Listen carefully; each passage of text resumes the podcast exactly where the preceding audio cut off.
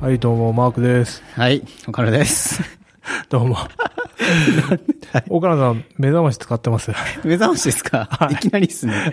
目覚ましは僕使ってないです。ああ、使ってないですか。使ってないい派ですえ。どうやって起きてるんです自然と起き ます。かまあ超人自会然。と起 きます。あ、そうなんですかはい、本当に結構自然と起きるタイプあです。あ。 な、何が言いたいかというと、なんか、カーテンを勝手に開けるシステムあるじゃないですか。はい、はいはいはいはあれを買って、 い。買ったんですね。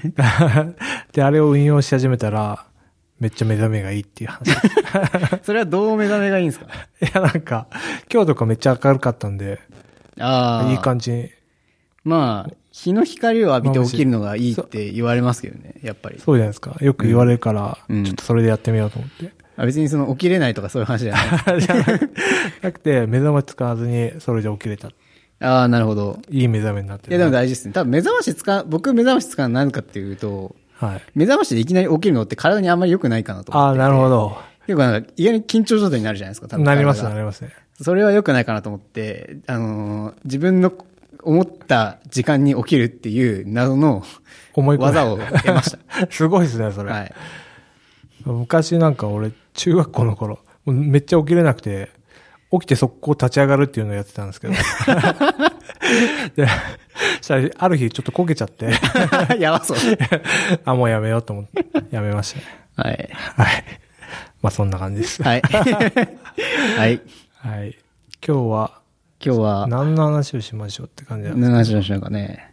まあ、どこの ポッドキャストでもしてるけど、はいまあ、一応ここは避けては通れないかなっていうところあどで、このポッドキャストでも話してるんですね、このリモートワークの話。うんずそうですね。まあね、リモートワークだけどコロナの話とかをしてるわけですねそうそうです多分ね。で、まあそこは避けて通れないんじゃないかとはい。いうことで、ちょっとしたいなと。はい。そう。 ちょっと、ちょっと硬い感じに入ってきました。どうですかリモートしてますリモート、今週は月、今水曜日に撮ってますけど、月火はリモートして、はいはいはい。まあ今日は物理で、今こうマークさんと対面 してるんで、出社しているということですね。なるほど。もう、え、普段からやってましたリモートは。今日、先週までは全く普通に毎日出勤してましたね。はいで、。あんまり普段リモートもあんまりしないですね。リモート一応 OK な会社なんですけど、はいはいあの別にこの騒ぎが起きる前から。ああ、 OK なんですけど、あんまり僕はリモートをしない派ですね。うーん、じゃあし、できるだけ出社したい派できるだけ出社して、雰囲気を味わいながら仕事をしたい。なるほど、なるほど。あの、一つなんか、うちの、えーっと、リモートをして、あの、青森にエンジニアの方がいるんですけど、フルリモートで。はいはいはい。その方が確かなんかツイッターで言ってたんですけど、オフィスってすげえなっていう話をしてて、ああ、オフィスに来ると強制的に仕事モードに入れるっていう話があって、あー確かそれのツールとしてはオフィスって最高だなっていう話をしていて、そうですね。やっぱ家で仕事してると、なんか、それこそ仕事の始めと、なんか終わり目みたいなのが、結構コントロールするの難しいかなと思っていて、確かに。そういう面もあって、なんか、個人的には結構ちゃんと仕事、会社に来て仕事をして、時間になったら帰るみたいなのを、もう結構強制的にやっている感じはありますね。ああ、会社に来る派なんで会す社にね。来る派ですね。できる限り。なるほど。まあ家でもできなくはないんですけど、確かに。うん。まあ、どっちかっていうと、生産性的には、うんまあ、なんか会社の方が上がるんじゃねえかね、的なうん。感じですかね。はい。一応、小ノートにいろいろ書いてありますけど、はいマークさんからのご意見。そうそう。なんか、俺、あんまリモートしたことなかったんですよ。はいまあ、若干スポ、スポットではあったんですけど、はい。こういきなり、リモートです、みたいな感じで、うん。始まったんで、自分なりにちょっと、まあ、メリデメをはい考えて、まあ、メリットはやっぱり移動時間ないので圧倒的にメリットじゃないですか。どなんうすか、うん、そうですね。まま あ、あ移動時間がないのは、まあ、嬉しいですね。嬉しいは嬉しいですけど、うん人によるんじゃないですかね。ああ、まあそうですね。 確かに。で、なんかあんま外に外食も行かなくなって、えあーなんか雨降ってる日とかぜなんかもう一日家に行った日もあって、あ、はいはいはいはい。あんま金使わないな、みたいな。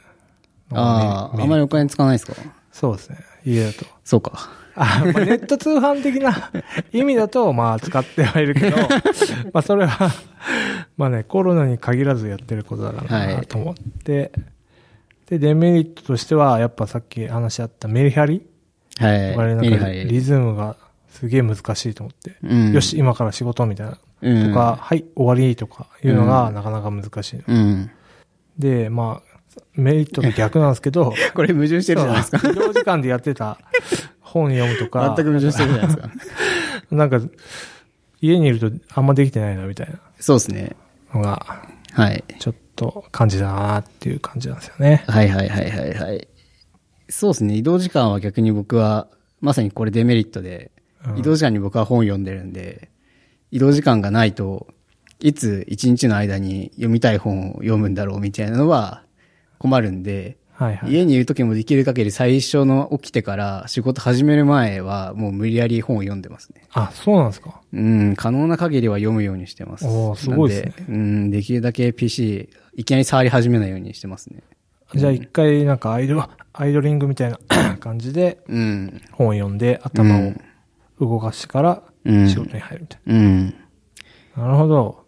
ですかね。確かにそうすればリズム的にね、一回ホップンみたいな、ステップジャンプ みたいな。みたいな感じで整えられ そう。 そうですね。うん。そうそう。まあ、め、め、なんだろうな、メリット。メリット何かな。まあでも移動時間が実際ないのっていうのは、まあ、め、うん、いくつかメリットはありますね、やっぱり。うん。なんかまあなんか満員電車とか乗ってる人だったら、うんまあなんかそこの心的フトストレスうん。がなくななるとか、うん。めっちゃあり、うん。メリットになりそうですけど。うん。そうですね。まうん。あまり、お金あまり使わないは、どうなんですかね。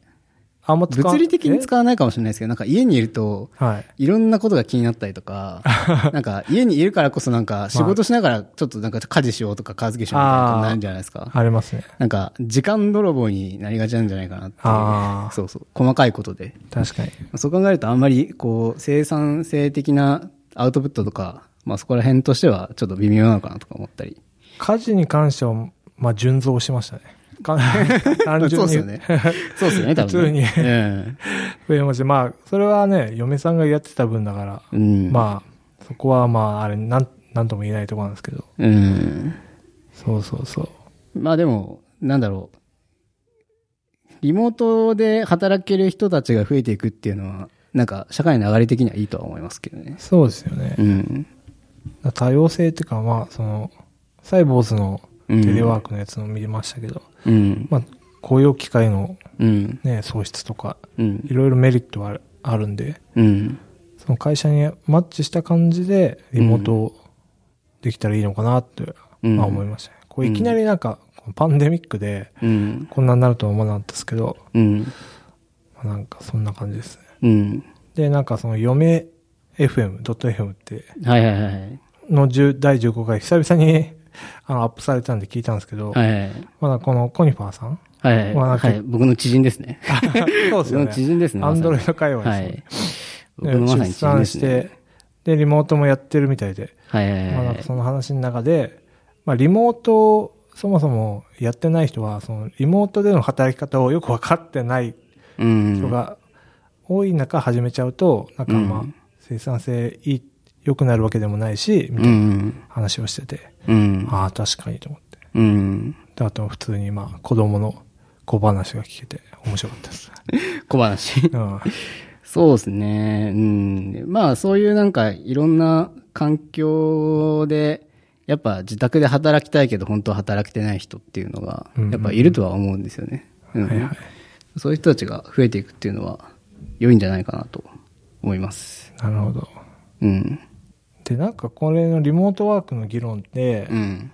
ワークライフバランスうのん。議論と、うん。なんか生産性の議論が、まあ、あるかなと思ってて、うんまあ、1個目は、前者は、まあなんか、まあ、家族に時間使えていいよね、みたいなうん。話だと思うんですけど、2個目は、まあ、さっきの今まで出てた、移動時間がなくなるとか、うん。生産性が良くなるっていううん。話なんですけど、うん。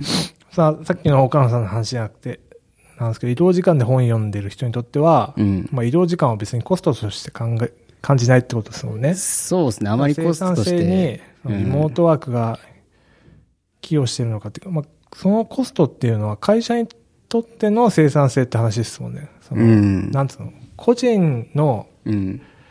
ライフ、 人生においてのそうですコね。ストではないじゃんコストではない。例えばまあ本読んで、うん。物語でうん豊かな気持ちがなるってなると、うんまあそれは別にし会社としてはうん。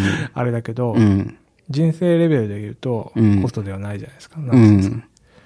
なんかそれ、なんかいろんな議論があるのかなと。そうですね。なんで、それで言うと僕は多分、できるだけ一日の中で、その何もしないとか、はいはいそういわゆる何もし生産性がないとか、何も、そのコストって言われるような時間を限りなく多分縮めるタイプで、ああ、そうなんですね。歩いてる時も基本的にはポッドキャスト常に聞い てるし、すごいですね。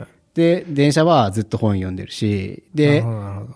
駅本読んで、次の乗り換えまでの間はもうずっとポッドキャスト聞いてるし、みたいなすごいっすね状態なんで、やっぱその、毎日コストって言われてるような ものを極限まで減らしている人間なので、なるほど、なるほど。なんかあまりそこが移動時間とかも苦じゃないっていうのが逆にあるので、まあそういう考え方で生き、なんか、マッチョです けど、生きるという選択肢もあるんじゃないかなとは思いますね。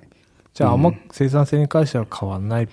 変わんないですね。うん。逆にすい家に、家にいる方が下がるんじゃないかなってい う。それ、そんな感じです。うんあうあどっん。ちかっていうと。うん。やっぱ、外に出て何か見たりとか感じたりっていう方が、僕はやっぱ、リフレッシュになんかしそうそう、リフレッシュにもなるし、仕事のなんかこう、ちょっとした、なんか素材にもなるのかなと思っていて。うん確かに。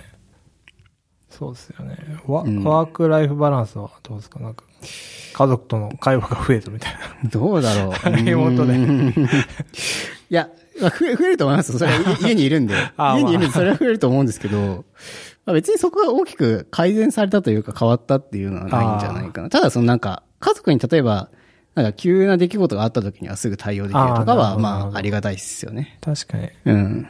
そういうのはありがたい。そうか。だからその選択肢がね、できるようになったらいいってことですよね。だからそういう家族があるんだったあそうらですねリモートで、うん。で、まあ普段はまあ会社でやります。うん。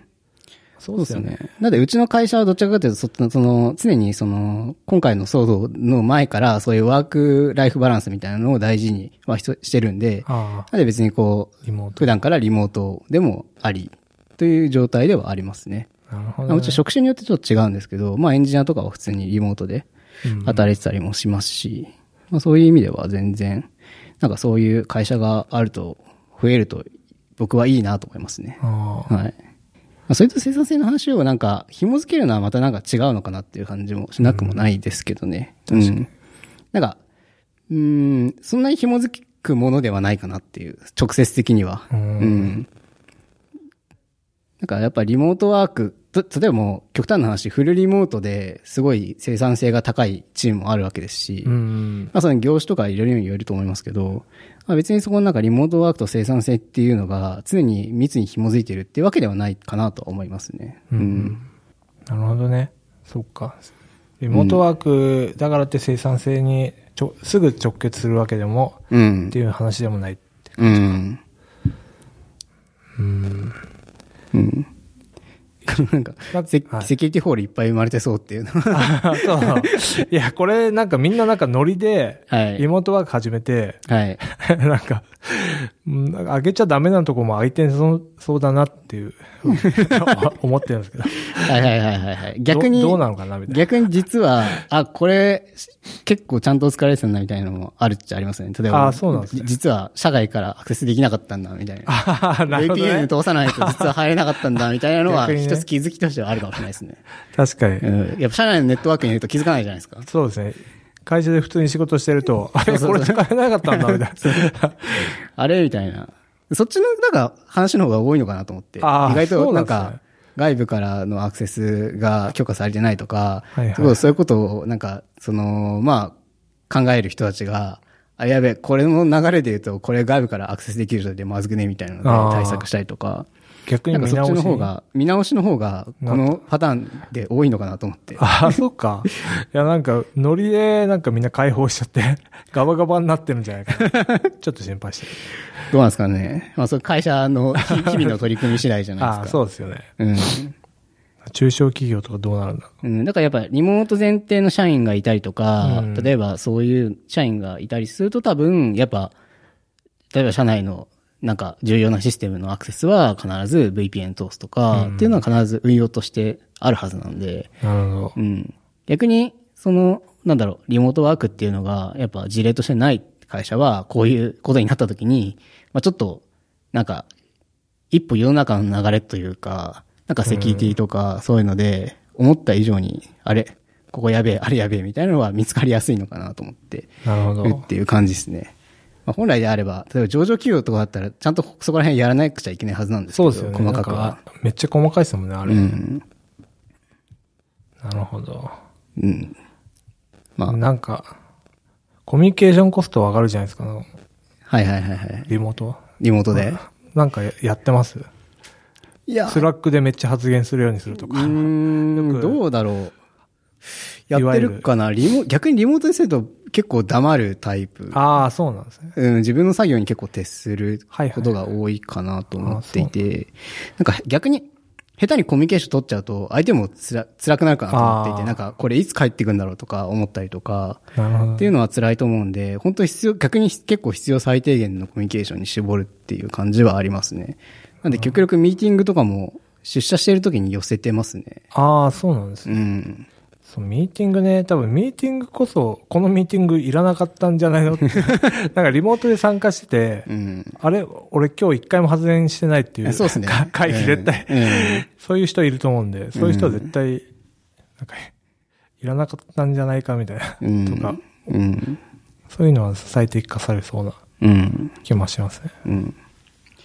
まあ、今後実際ね、もうちょっとどうなるかっていうのは、個人的には楽しみとい うか、楽しみというか、まあどういう世の中の流れになっていくんだろうなっていうあ、なん。かでも、それ思いますわうちの嫁さんの会社も在宅はいはいはいはい。もうなんか解禁みたいなう感じで、ん。最初は時差だったんですけど、うん在宅もなんか解放し始めて、うん。あやりゃできんじゃんみたいな。 うん。そう、そうなんですそよ。う多分、やればできんじゃんなんですよね。うんまあ多分、それをどう継続するかっていうのはちょっとまた別の問題だと思うんあでーすけそど、うですね。なんかやっぱそういう、なんかたまにとか、うん緊急時だけにはやれるっていう事例が一つできるのは、世の中の流れとしては、うんなんかいいんじゃないかなとは思いますね。確かに。うん。まあでもそれでちょっと別、別というか似た話を突っ込むと、はい。でもかな、必ずとはいえ、あの、なんだろう、僕たちみたいな、その、職種だからこそ、うん。結構そのリモートワークとか普通にできるじゃないですか。 はいはい。でもこう、リアルな店舗を持っている方たちとああか、ー、サービス業的な。あの、この、ポッドキャストで、あのーなんだろう、よく出てくるコンビニ。 コンビ ニコンビニ。はい。皆さんコンビコンビニニ多担当分毎日使ってると思うんですけど、はいコンビニは休めないわけですよ。そうそうです簡よね単には。うんで、その、ちょっと、あの、ただ、シフト入ってるアルバイトさんとか、例えば主婦で子供がいらっしゃるとかっていうのは、子供がその休校になっちゃって家にいるから面倒見なくちゃいけないとか、はいはいってなるとシフトが出れないわけですよね。うんで、多分高校生も多分基本的アルバイトなしになってるはずなんですよ。あー休校なんなるでほど。確かに休校の間にアルバイトするのは基本的に原則なしになっている、多分こあの学校は多いと思うんですね。うまん。あ、そうなると高校生で、例えば、あの、夜勤うん。とかを、あの、賄っているようなコンビニは、かなり人手不足になっているんじゃないかなと思っていて確かに、これが結構辛いなっていう話とかニュースは、ちょいちょい僕のコンビニネットワークに流れてき ます。コンビニネットワークに引っコかンかっビてきニネットたワークに引っかかってきますね。はい。ややはりかと思っ て。いや、そうなんですね。はいうん。まあ、そうっすよね。うん。確かに。とか、うん。だからやっぱ実店舗で実際にその人と直接て接する、その、まあ人とかは、その、しかも店舗に縛られている人、営業とかじゃなくて、その店舗に縛られている人っていうのは結構、やっぱ続けなくちゃいけないだろうし、まあ自分の店ぐらいだったらいいと思うんですけど、そのコンビニとかってフランチャイズでいろいろ契約があったりしてるんで、多分、オーナーの権限って占められないんですよね。あの、例えば、多分、まあ、コンビニによると思うんですけど、その大きい、その多分ローソンとかセブンイレブンとかファミリーマートのその決まりによるとは思うんですけど、 24時間開けなきゃいけない問題ですそね。うそううそう、なんかそういうので結局開けられなくて辛いなっていう話なるはほちどょねいちょいやっぱ、あのー出てきてる感じはありますね。うん 確かになんかでもそれは、うんあのーやっぱかわいそうって思いますね。そうですね。長引けば長引くほど。うん、しかもなんか、人が来ないぐらいだったらいいんですけど、絶対来ないわけじゃないじゃないですか。確結かに局。なると、開けとかなくちゃいけないし、誰かいなくちゃいけないんので、でも、ひ全体として人が来る数っていうのは多分減る減るんですよ。うん結局みんな外出しなくなるとか、なんで、例えば、例えばすごいオフィス街のコンビニとかって多分下手するとやばいと思うんですよね。あの、在宅がすげえいっぱいになっちゃうと、毎日毎日、そのオフィスでお昼食べるに来る人が買い物来なくなるんで、もう客半分とかに、半分以下とかになるはずなんで、それで結局、なんだろう、経営的に厳しいとか、まあ結構あると思うんで、まあそれが長引く状態も辛いだろうし、かといって締められない状態も辛いっていうのが、がんじがらめに なってて、やべえなってうやばいっすねやばそうだな。まあ多分コンビニだけじゃないはずですね、そういうのはまあ飲食とかもそうっすねん飲食とかもそうですね。うんまあ、なのでそこはなんか、うん、まあ、どうなんだろう。社会インフラっていうので仕方がないっていうのか、あいやでも社会インフラだけども、やってるのは人間だぞっていう話をして、閉じるべきなのか、あ。うん。そこはちょっとなんか今後の展開を僕は、確ちょいちかょい見に。てるそこら辺はなんかもう柔軟にうん、できそうですけどね。うん。はい。コ ンビ。あ、ありがとうございます。コンビニは以上 です。ありがとうございはますい。まあ、リモートはどうでしょうこんな感じまあこんな感じですね。うん。まあ僕はあまりこうリモートに大きく、なんかあまりこう、語ることは語ることはないというか。ああ、そうなんですね。うん。まああればよしっていう感じですね。ああ、そうですね。世の中的にもっと広まればいいかな、ぐらいの。まあそうですノリねで。うん。うんうん、まあでも、やっぱメリであるんで、そうですね。うん。そこは考えてやらないとなっていうのはありますね。うん。はい。じゃあ、次。はい。その、マネーショートを見たんですよ。おうこれは、なんか、こなんこかこ最近の経済の動きと、まあちょっと話は違いますけど、いや、 なんか、はい。サーキットブレーカーが動いた な。そうですよね。まあ、あれ完全に言いたくなる英単語です ね。さっき言ったサー俺キットブレーカー。めっちゃかっこよすぎですね。で、マネーショート見て、まあ、はいコロナ の前で、なんかまあ、まあコロナ流行り始めた頃に、うん。時間ができたから、ちょっとマネーショートをネットフリックスに来てたから見たんですはよ。いはいはいはい。で、あとまあ、菅井さんが勧めてたんで、はいはいはい。めっちゃいいよって。そうですでね見。たら、まあ、めっちゃ良かったって。めっちゃ良かった。そうですね。僕、多分マネーショートを映画館で見ましたね。すごいですね。映画館で見たときは、かなり、あれ、テンポテンポ早いじゃないですか。あめっちゃ早いです説明とか。うんその時はかなり追いつくの大変でしたけど、でも改めて、あの、話の大枠はしてたんですよ。はいはいはい結局、あ、あのーまあ、不動産投資の話とか、はいはいまあその、ああいうとこの話うで、んやっぱ経済が暴落したとかいうか、まあ荒れたというの話は知っていて、だったら実際の中身開けてみてどうなってるのかっていうのは知らなかったから、あれ見て結局後々調べて、うんなるほどなと思ったんで、まあ、あの映画としても良かったし、学びとしてもかなり大きかったかなっていう。そうですよね。なんか、俺も全然あんま経済のこと詳しくないけど、なんかその、空売り、まあ、空売りができないから、うん。下がった時のための保険っていうのを、うん。その、い元医者のうん。投資会社を経営している人が、うん。えー始めて、それをみんな買い漁るみたいなうん。話ですよ ね。うん。で、そこでなんか、その医者が書いてるブログ記事を見つけた、なんかその若者、若者たちがわ 若い投資家とか、うんなんかその、子会社みたいな、うん。中小企業のし社長とかがうん。買って、うん頑張る話みたい頑張る話。うんまあ、頑張る話なのかな。 な。頑張る話頑張る話。いまあまあやまあ結局、世界が傾く方向にかけたっていう。あーそうっすよねそう、なんか、結局、映画の中でもジレンマがありましたよね。あの、あれ、あのシーン良かったよです。喜ぶんじゃねえみたいな。そうそうあ、ブラックかっこよかったです。うん。あ、これは普通にいい映画ですね。うん。で、これなんか、マネーボールって、はい、見ました見ました見ました。あれも、ああ、面白いなと思ったんですけど、同じ人が書いてるんですね、原作を。あ、そうなんですね。うん、なんか、マネーボールも面白いですね。うんマネーボールは、あれですよね、野球を統計的なうん。観点で落とし込んで選手をうん。買う GM の話みたそいうそうそうそうそうそう。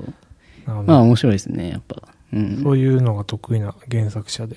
うん。まあ実話がベースなんで、うん。なんかめっちゃ面白い。うんで、。ブラピやっぱいいなっていう。 ブラピ、ブラピかっこいいってういん、ブう。ラピかかっこいい なと思ったんですよ。うん。まあそうですね。いやまあリアルで起きた話がやっぱ原点にあるんで、うんまあそれが実際に調べてみた時に面白いとか、紐解くとこうなっていたっていうのを振り返ってみるっていうのは、まあなんか普通にコンテンツとしても面白いし、まあ将来の自分としての学びも大きいああ、のかそうなでっすていねう。。なんか、後追いでね、調べてね。うん。うん。まあでも、マネーショートは結構複雑ですけどね、中身が。まあね、うん。複雑だね。うんこれ多分せ、専門的に多分知らない人は、多分解説後々見ないと一体どういうことなのかがわからないというか。あ確かになんか初見だとね、よく、よくわか んないんだよね。だから調べながら、うん。ネットフリとかだと、いちいちとかできるし。そうですねうん。調べながら調べながら。うん。そうそうそう。まあこれが今、まあ起きて、今起きてることとまた、まあ別の話ではありますけどね。まあただ、確かにその、経済の動きが活発っていうの は、結局今アメリカが落ちてんのも、うん。まあ、え評価が今までは良すぎたよねっていうので、うん。今正常化みたいな感じでガツッと落ちてるみたいな。うん。揺り戻し的な感じで落ちてんすよね。多う分ん。わかんないですけど。まあ、あとは単純にこう、人の心が動くときは、人の心が動くときは、まあ、やっぱお金が動くというか。 なるほどうんまあ、疑心暗鬼になってるってことですよあーね、みんな。まあ不安っすもんね。うん。で、やっぱその煽りを受けて、やっぱみんなが起き出すと、その方向に傾いちゃうんで。ううん。ん。グローバル社会。まあ、仕方ないのかなって。うん。なんで今こそマークさんは始めるべきじゃないです か。あ、ドルコスト。ドルコスト。ドルコストを始めるべきという話 ですね。楽天まさに。証券がなんかダウンしてるっていう。え、マジですか やばい。で、まあ、ビットコインを始めましたけど。ビットコイン。始めましたっていうか、なんか LINE のビあはいッはいトはコイいはいはいはいン始めて、キャンペーンで1000円もらえるみたいなやつで。 まさかのビットコインをここ で。まあビットコインというかリップルなんですけど、リアリップですね。ップルをもらったっていう。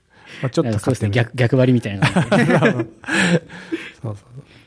2000円ぐらい買ってみました。 2000円ぐらい ですか。なんか僕もビットコイン1000円ぐらいどっかでお持ってるんですけ ど、どこに持ってるかの忘れましたね。確かに。はい。そんな感じですね。まあでも、やっていきたいですね。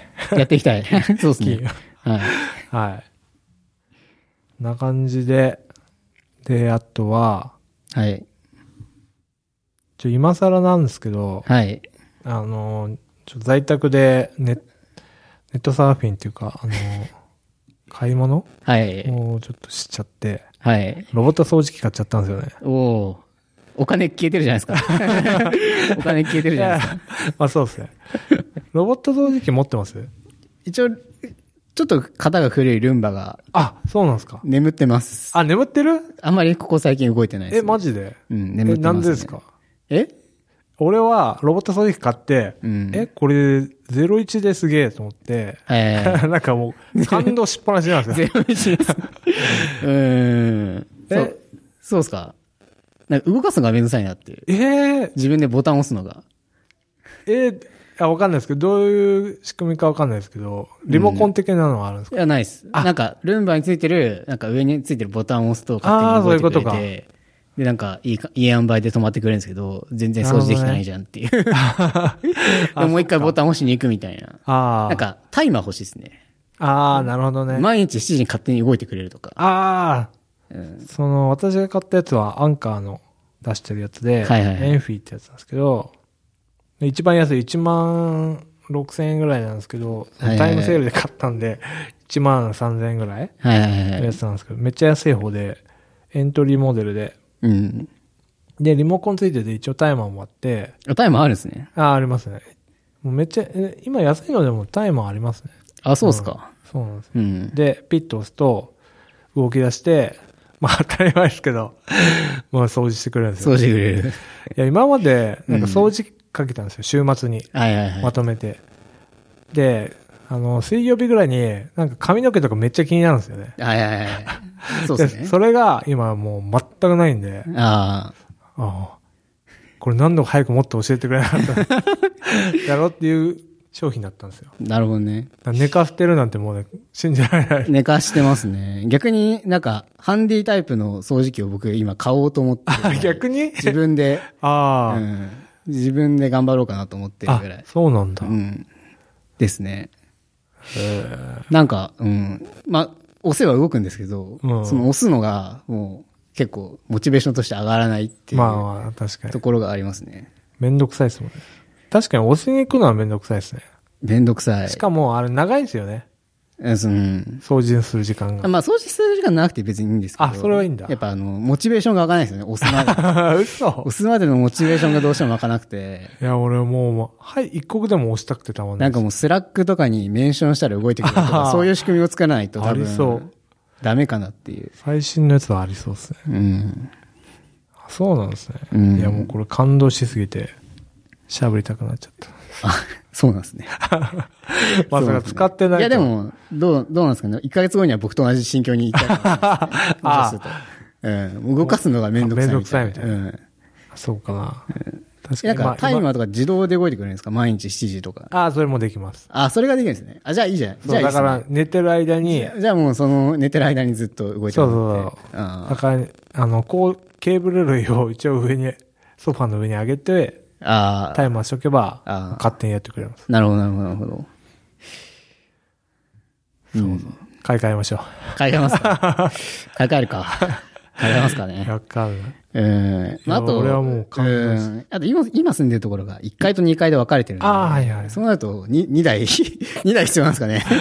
ちょっと辛いじゃないですか。まあ確でな、なんで自分で結局やる方が早いかなと思って、うん掃除機を買おうかなって、ハンディタイプの。ハンディタイムのも欲しいですよね。階段とかね。そうそうそうそう。あいつら階段できないからそうそう、階段とかでサクッとやりたいとか、うん。あの、普通のなんかコンセントの掃除機は、さすがにもうなんか、それこそモチベーション上がらなすぎるんで、うんハンディタイプだったらもうビリビングとかどっかに置いといて、あ、ちょっと思った時にこう手に取って、ちょっと掃除するぐらいだったら全然やるんで、うんううん。ん。いやわかんないです。実際買ってみたらやらない可能性もあるんですけど 逆にそうんっちも逆に、逆にそ っちも、逆にそっちも上がらない可能性は大なんですけど、うん。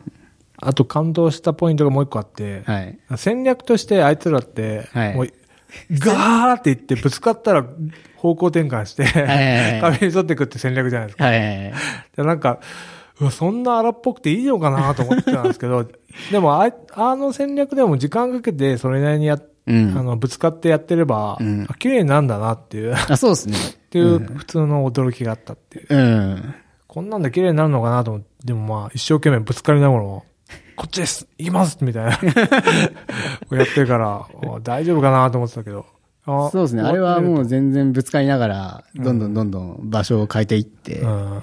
ずっと、うん、当たり判定を見て、 そうですよね。うんずっとやっていくってやつですね。う。うんん。俺のやつは1万円だから、本当 AI とかも多分積んでなくて、 本当にぶつかりながら、ひたすらぶつかりながら。そう相撲のぶつかり稽古のごとく、ボーンっていって、 行くんで。でも、それでも綺麗になるって、あ、なんか、そういうのがいいんだなっていう。なんかもうちょっと丁寧に やるのかなと思ったんですけど。まあ、丁寧にやらなくてよかったって話ですうね。んそうですね、んんそういうことですね。いやそ、そこを丁寧にやるってなると多分製品化まで時間かかるんですよね、きっと。だからルンバとかも最初そうだったはずなんですよ、すごい。すはいごはいい結構適当で。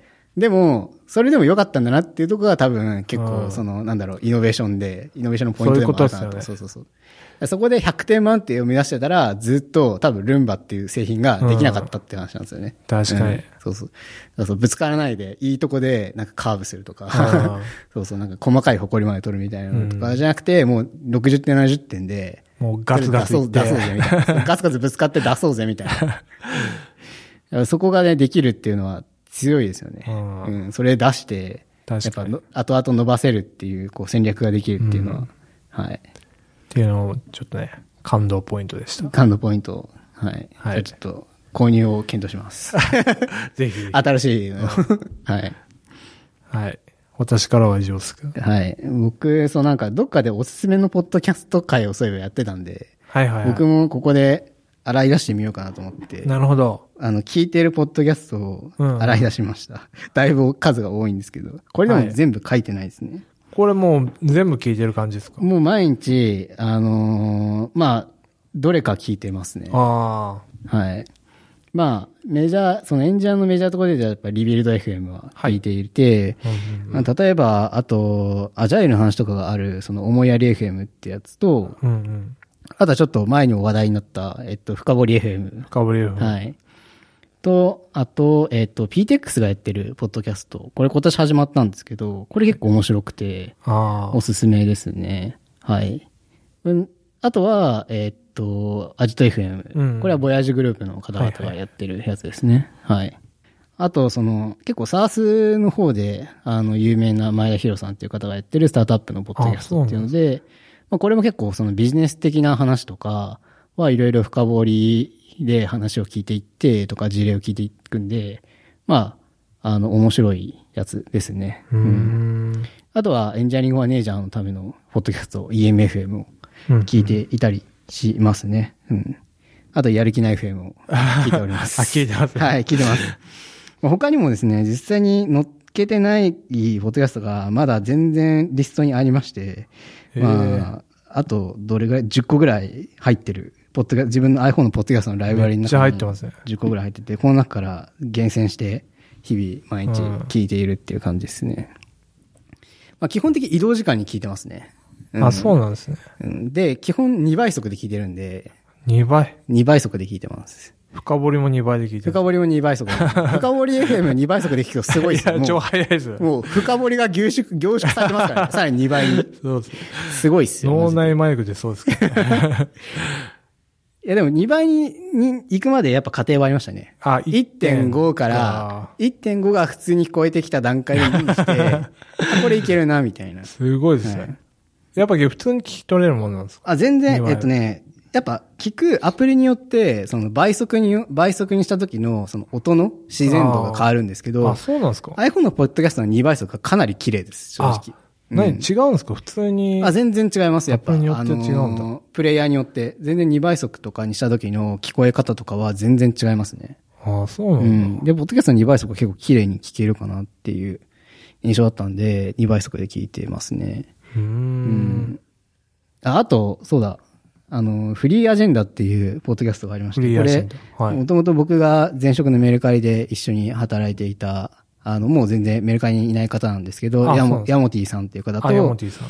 まだ、あの、メルカリにいるんですけど、あの、ヒカルさんっていう、あの、まあ、データさん、あの、データの分析の方うんが二人でやってるやつがあって、まあ、それも結構面白い話をしていあーなまんかす、ね。短めのやつですね。あそうですね。うんなんか最近、こう、ここ最近 YouTube に移したらしくて、あ、そうなんはい。デビちょっュとー。色気を出して。すごいですはね。という感じですね。なんでポッ、今、今で言うと、ポッドキャストやっぱ、うん、PTEX のがよく聞いているというか、あの、聞いててすごい面白い確かいに。ろんな方が出てくるんで、その PTX のポッドキャストって。あれずるいですよね。あれはすごいですね。なんか、多分普段聞けない人の話が聞けるというか、全然聞けない業界の人が出てきて話をするっていうので、やっぱこれはすごい価値が高い。尊いですね。はいどうだ音もいいですもんね、PTEC。あ、音もいいですね、やっぱり。うん。あれも2倍速で聞くと結構やばいです ね情報の凝縮度確かにが半端ないですね。うん。それなんか雑談系のやつだと、2倍速でもちょうどいいぐらいかも。 2倍、そうですね、2倍こ速うでしっちょうかどいいぐらい。りコンテンツがあると。し二倍そうですね。うん。やる気ない FM は2倍速で聞くとちょうどいいっ す。確かに。ちょうどいいっす。基本緩いからちょうどっすね。そうですね。基本的に緩いんで。ううんん。はい。え、それ、ポッドキャストだけですかうん。あ、でもなんかネットフリも2倍とかで見てるんですっけああ、でも動画とかも2倍じゃないですけど、15秒スキップっすよね。あーもう15スキップスキップで。あ一人で見るときはもうスキップスキップしますね。ああ、うん。じゃあもうそれが慣れちゃったのか慣れちゃってるんです ね。ダメですけど、ダメなのかわかんないですけど、慣れちゃってますね。うな。へえん。じゃあ日々消化してるんですね。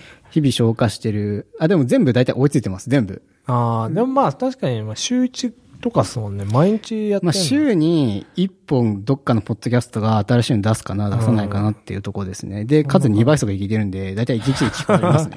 確かに。大体そうだもんな。長くなんで、まあ、週5回出勤してるんで、週5は必ずどっか聞いてるんうで、ん。だいたい後のよ、い1日は新しいエピソード聞いて、あとの4日はもう既存ののをずっと聞き、ずっと聞いてるっていう感じです。へえ、もう1回聞くみたいな。すごいっすね。うん。もう一回聞くとかもやるんだ。もう1回聞く全然あります、多分。あ、そうなんだ。うん全然聞いてます。毎日とか、毎日毎日同じやつ聞き直したりとか、あとはその仕事の状況に応じて何か知りたいとかっていうのがあるんで、それになんかマッチするコンテンツをあ、選んこで。れ話してたな、みたいそな。。うそうう、聞いてみたりとか。だから結局なんか、本を読むのと似てるんですけど、基本的になんか、やっぱ他人から得られる経験とか、話っていうのを結構大事にするタイプなんで、うんやっぱそれが、あんなか、なんか、聞いているだけでいいっていう、ポッドキャストって、僕出会った時に最高だな と思って。 確かに。それ以来ずっと移動時間とかはもうポッドキャスト聞いてますね。そうですね。めっちゃ岡野さんにマッチしてるメディアっす。そうですね。下手するとポッドキャスト聞きながら本読んでますからね。 それはす気ごい。づいたら。気づいたらそんな状態とかありますからね。あまあ、たまに漫画とか読んじゃって、もう話入ってこない時ありますけえそうです ね。うんどっちかが入ってこない時ありますね。あうーんど。。たまにあります。っていう感じなんで、まあ、へー引き続き、ポッドキャストはもう毎日、聞いていくし、そうなんまであ、頑張って僕たちも続けてい こうと。す。そうですよね。なんかね、ネタをね、こうやって仕入れて、うん。なんか聞いたことない、この前田博さん前田ヒロさんですね。のスタはいートアップは聞いたことが一回もないですね。まあこれ結構面白いど方ういがういらっし、出てらっしゃるんで。あ、ゲスト、ゲストを呼ぶスタイル。あ、そうですね。ゲストを呼ぶスタイルですね。それこそ一番最初の回とかは、あの、スマート HR の宮田さんかなああーの、社長の方が、多分どっかで講演された内容を、あの、多分一緒にディスカッションした内容を、そのまま上げてらっしゃるんですけあど、、そうなんだ。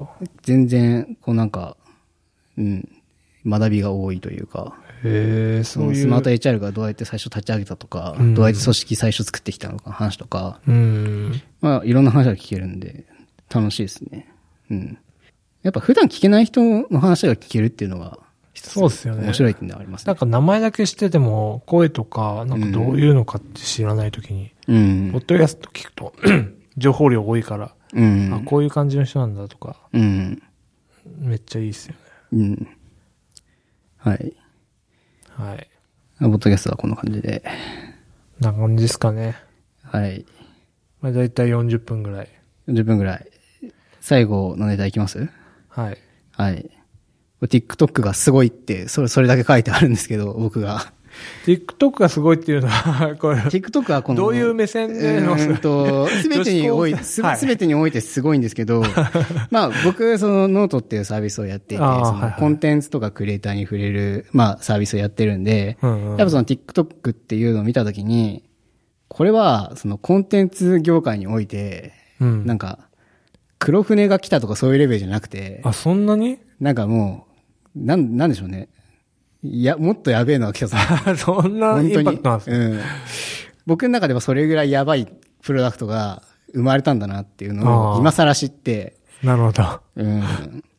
まあな、やっぱ何がすごいかっていうと、うんとにかくレコメンドがすごいっていうのと、はいはい。その、なんだろう、そのコンテンツ、例えば YouTube とか、うん。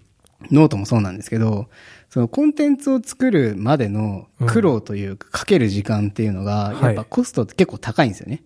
そうですよね。YouTube だったら動画撮って編集して、そうそうそうそうそう出すみたいなみたいのが結構大変なんですけど、TikTok っていうのは最初に何ができるかっていうと、あの例えばなんかコンテンツを作りたいと思った時に、うん15秒の動画しか作れないんですよね。はいはいはい。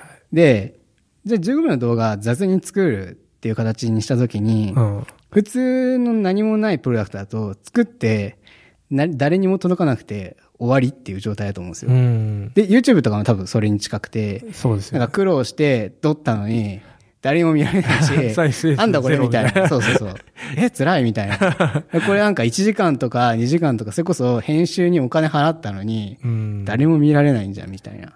それやめちゃいますそようねそう、あると思うんですようんね。で、多分ノートも近い話があって、うん結構難しいんですけど、TikTok っていうのはさらにそこ一歩踏み込んでるんですね。なるほど。どう踏み込んでるかっていうと、あの、まず、TikTok って、まあ、アプリを触ったことがある人とか、マックさんアプリ触ったことあります まあ、いや、今あります触ってるのを見たことありますね。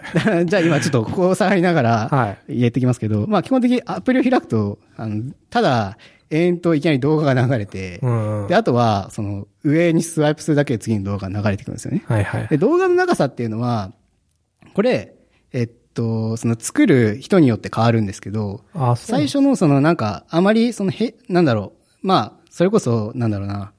うーんと、なんて言ったらいいんだろう。まあ、そんなに有名ではない方は、やっぱ15秒の動画しか作れなくて、うんただどんどん、その TikTok 内での地位が上がっていくと、1分とか2分とか長い動画が作れるようになるんですよ。あ、そうなんですか。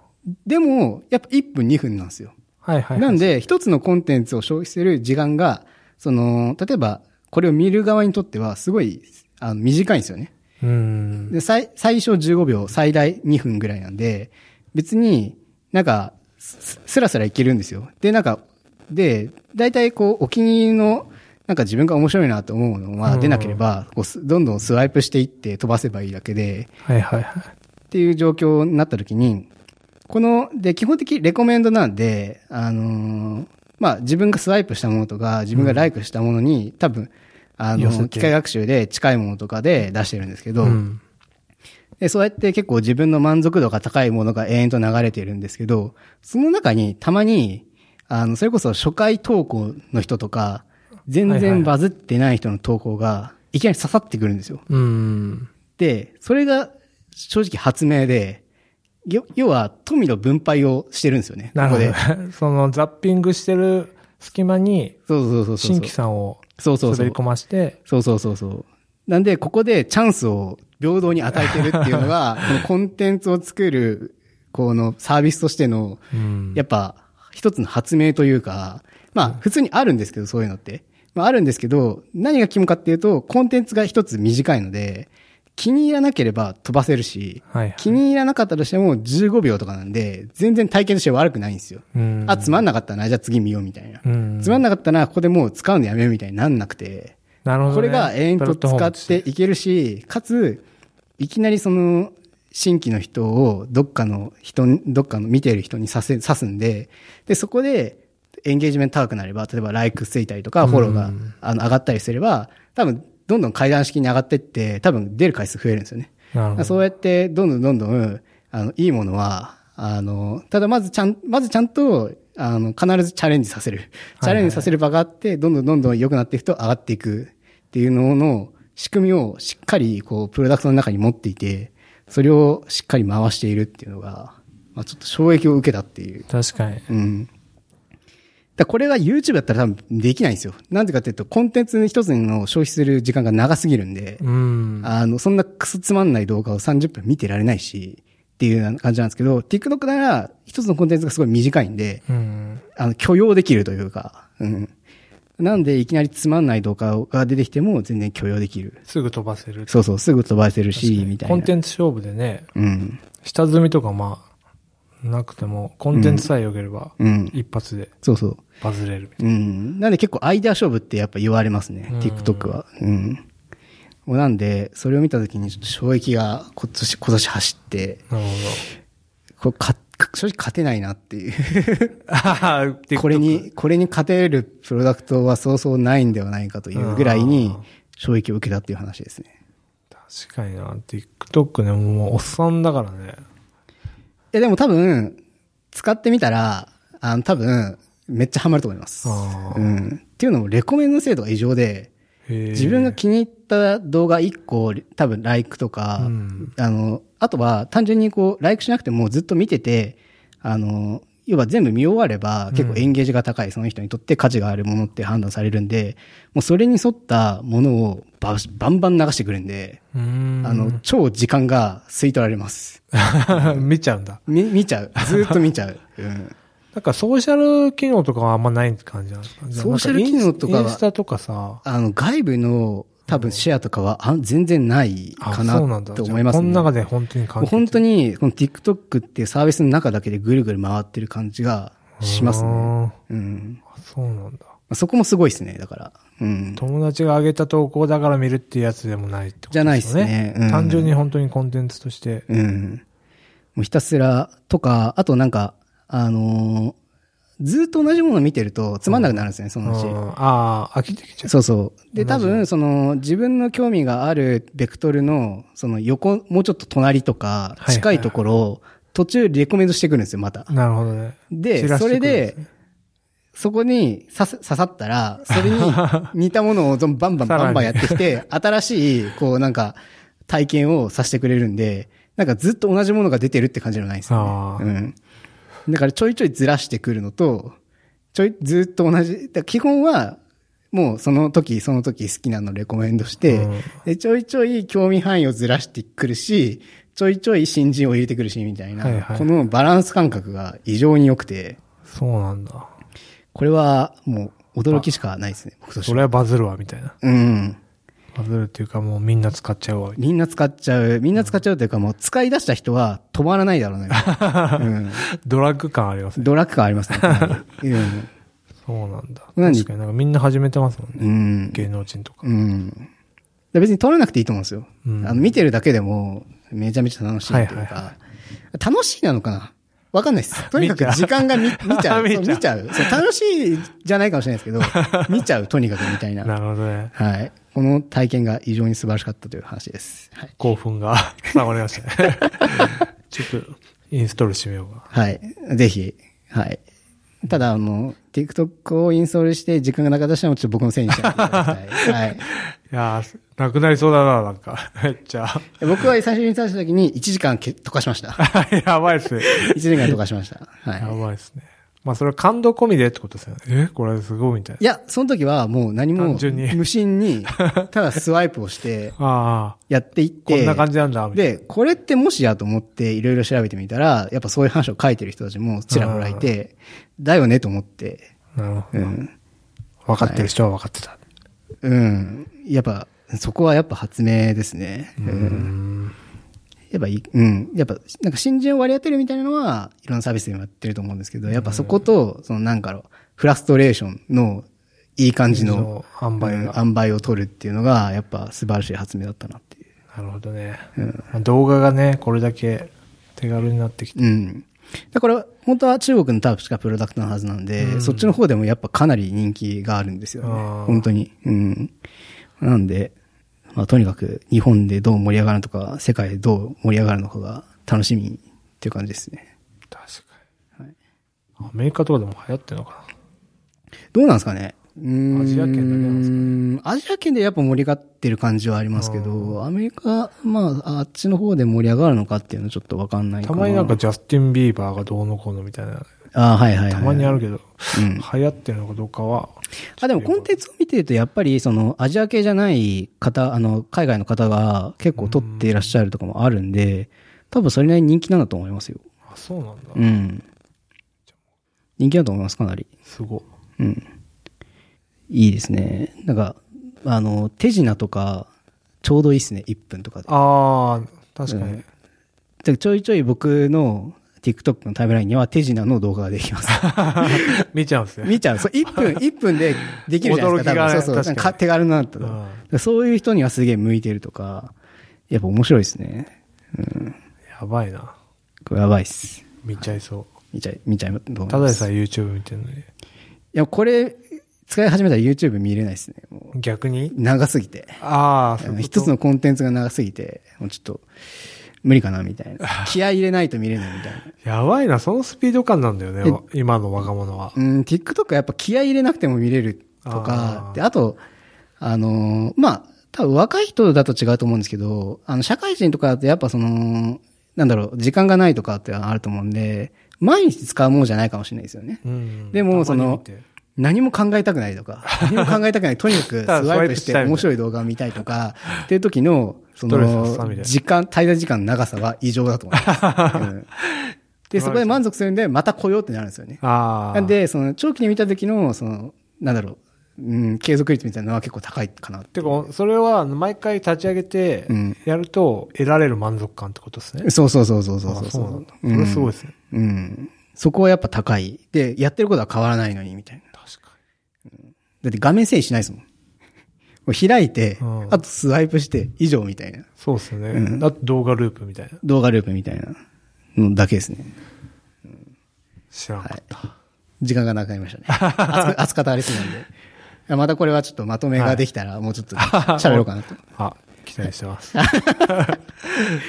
はい、こんなとこですかねそ。んなことですかね。はい。ありがとうどうもありがとうございました。ございました。